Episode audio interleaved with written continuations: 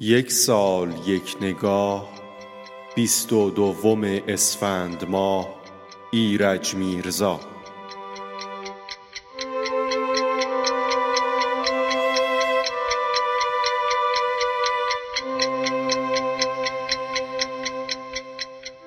ایرج میرزا فرزند صدر و شعرا غلام حسین میرزا و نتیجه فتح علی شاه قاجار بود.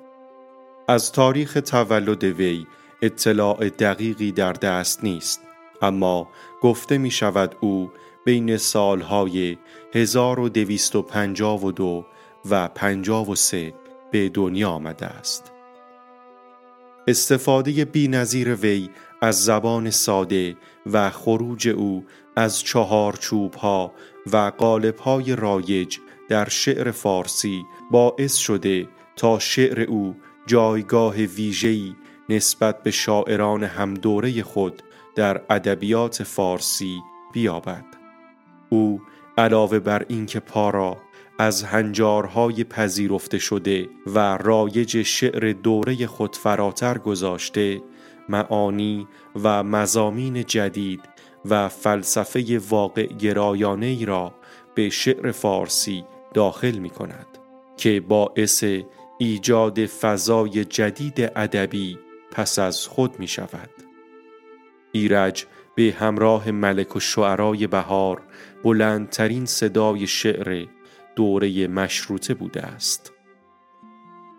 عارفنامه معروفترین شعر ایرج میرزا و از مشهورترین منظومه های ادبیات فارسی است.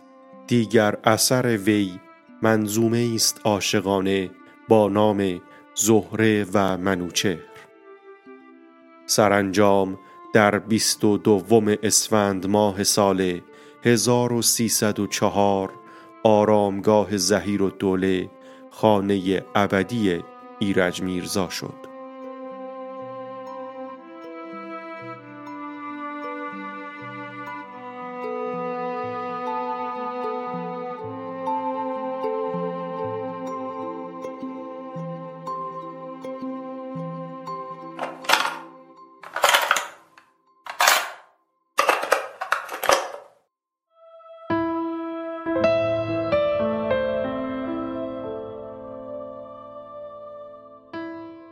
هر وعده که دادند به ما باد هوا بود.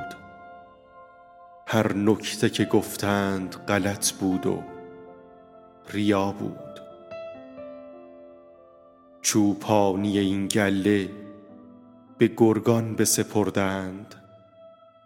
این شیوه و این قاعده ها رسم کجا بود؟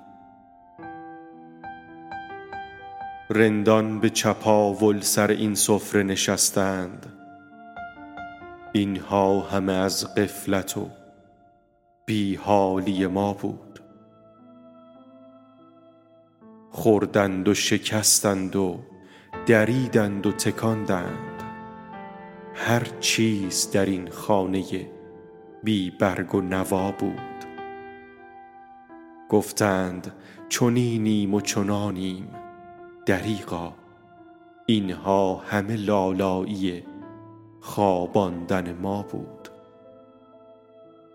ای کاش در دیزی ما باز نمی ماند. یا کاش که در گربه کمی شرم و حیا بود.